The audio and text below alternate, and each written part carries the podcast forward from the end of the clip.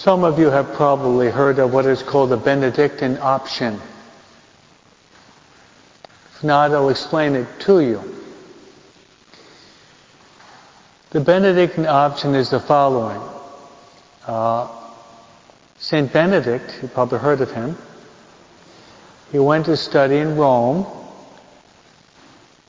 and he was disgusted with the immorality.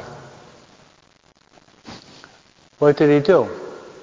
He decided not to pursue his studies, but to flee the corruption of the world. So he got up and he walked south of Rome to a place called Subiaco. Subiaco. And he found refuge in a cave. He was so holy that he drew people he drew people to himself. They asked him to be their superior.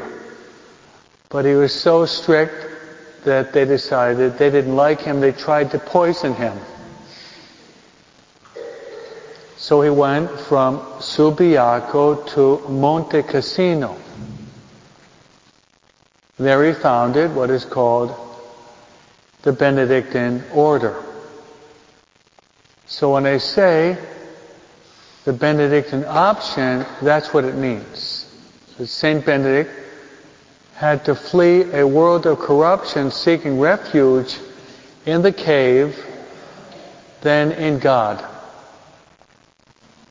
So he founded the Benedictine order. And he's the father of what is called Western monasticism. Father of Eastern monasticism is Saint Anthony of the Desert. So you've got John Paul II says the church breathes with two lungs. The Eastern church and the Western church. Do you think that the university in Rome was worse than the modern American universities? I don't think so. I think it's probably much worse now than it was 15, 1500 years ago. Much worse. And there were women improperly dressed back 1500 years ago, but the immorality we have here probably transcends it ten times more. There's a woman who about 15 years ago wrote a book on the Benedictine option, making a parallel to the Marian option.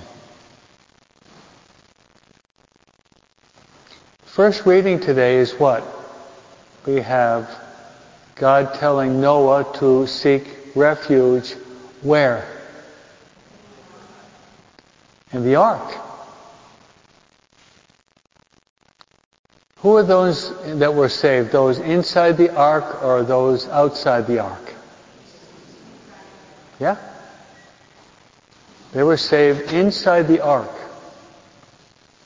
So the Benedictine option transferred to Mary the Marian option. We're going through, we're going through so difficult times that we have to find refuge in Mary. Amen? We have to seek refuge in Mary.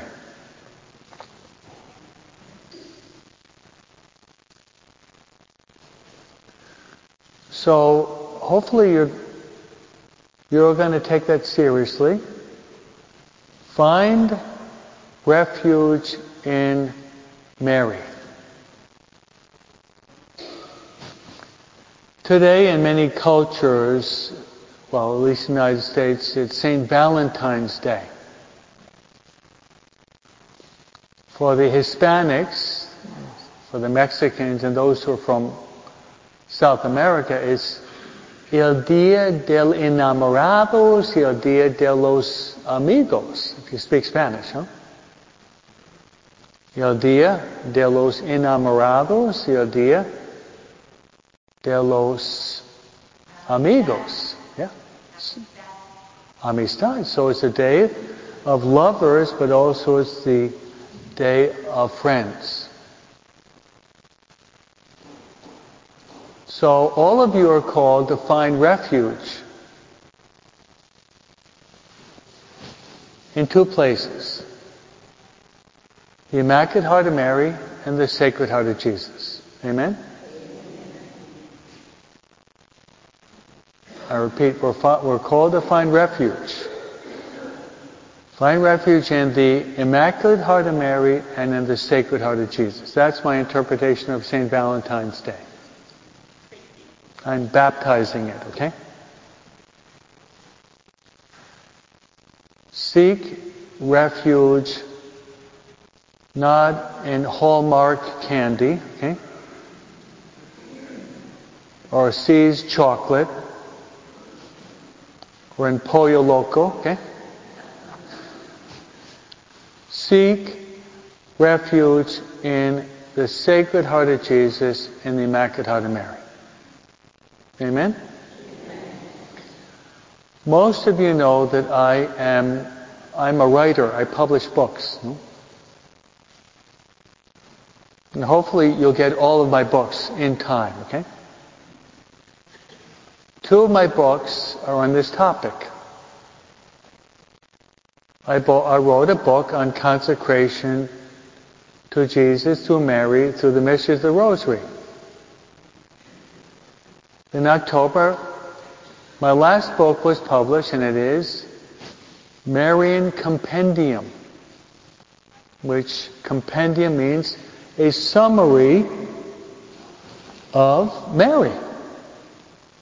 And really, what my writings are, it's basically the Marian option. It's the Marian option.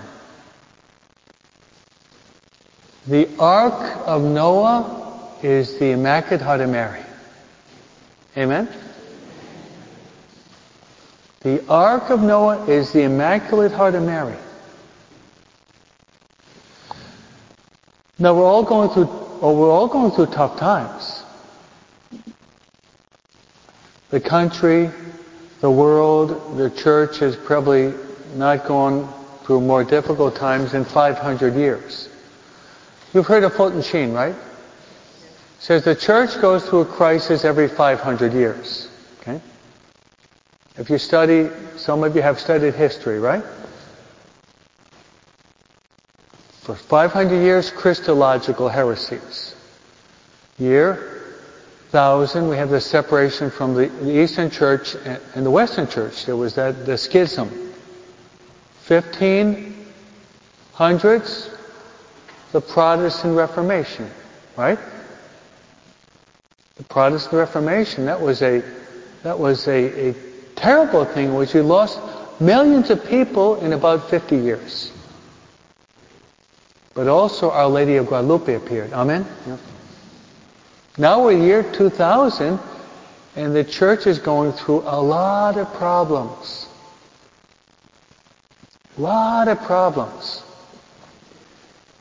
So I'd like to end on a very positive note. Are you listening? Okay. Mary said in Fatima, this is an approved apparition, she said, in the end, my immaculate heart will triumph. That should give all of you a lot of consolation. In the end, my immaculate heart will triumph. You're coming to a parish of the Oblates, right? Some of you don't even live here. Hmm? Some of you don't even live in Hawaiian Gardens. Probably none of you do. if you're coming to this parish, you're going to fall in love with Mary. Because our charism as Oblates is try to instill in you a great love for Mary. Amen? So let us, on this day of lovers, let us seek our love and our refuge in the Immaculate Heart of Mary and in the Sacred Heart of Jesus. Amen.